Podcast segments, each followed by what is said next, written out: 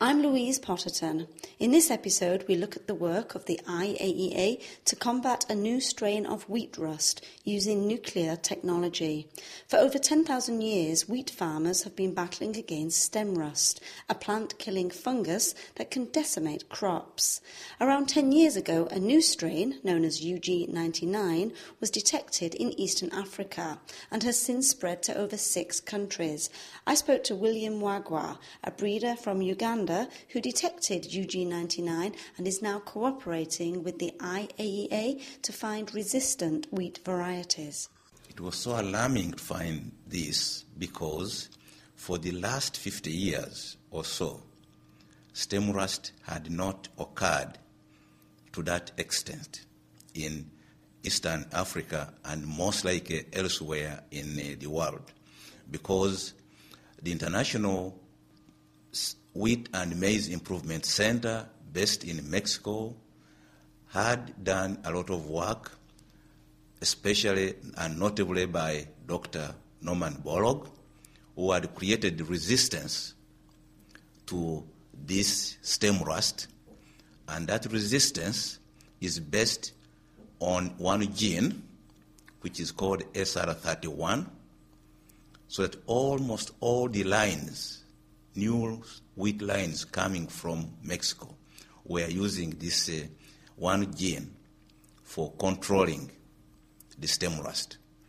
So the fact that over 90% of them became susceptible and very susceptible at that meant that the resistance conferred by this one gene was no more. So it's a new strain of an old disease, and is it more dangerous to wheat than it's been in the past? You're absolutely right, because this new strain of stem rust overcame all the resistance which had been embedded in the available wheat cultivars. That means it was a new thing, and it had not been foreseen, and hence the concern of all parties concerned in wheat breeding. And this particular form of the disease, this particular strain, is known as UG99. Where does it get this name from? UG is an acronym for Uganda, and 99 is the year when we published the article which was talking about this new disease. And it was observed in the field in 19 98. And we picked samples and sent them to able laboratories in South Africa. And Dr. Professors Pretorius identified the disease early 99, and we, we published an article in an international journal in 1999. So the year 99 is the year of alerting the whole world through this article. Now, this was 10 years ago in Uganda. What damage has UG 99 done so far? Has it spread, for example, from Uganda to other parts of Africa? And, it, and if so, how much damage has it done? I will first of all tell you that Uganda grows relatively very little wheat. And true to that, in the following two years, this situation was not observed again in Uganda. But it was noticed and reported in neighboring Kenya and Tanzania. And it was so devastating to the new varieties of wheat that were being tested there that it drew international concern.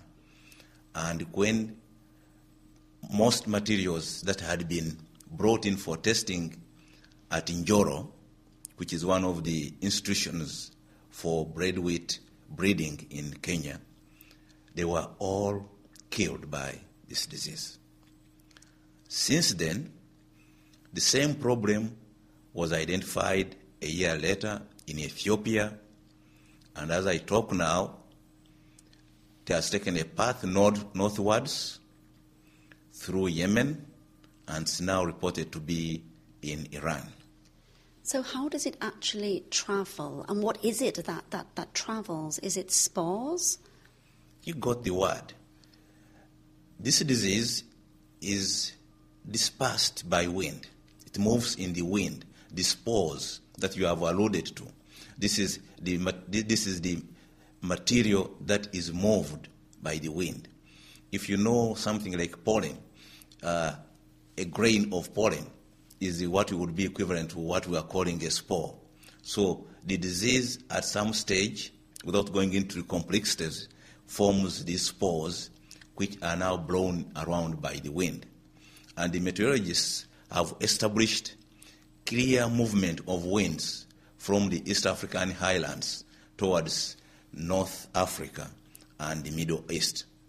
So, how is it currently controlled in, in Africa? What are the methods used? The best would be getting varieties that can overcome the disease, or varieties on which the disease cannot be able to grow. And that means varieties which are resistant to this disease. But as we talk today, these varieties have not been identified or have not been developed.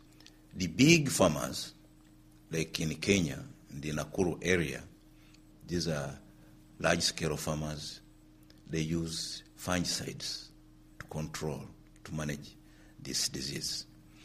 This is a very expensive affair which cannot be used by most of us small scale farmers. That's why everybody is particularly concerned that to address this disease, chemical control is not the way. The way is to look for resistant varieties.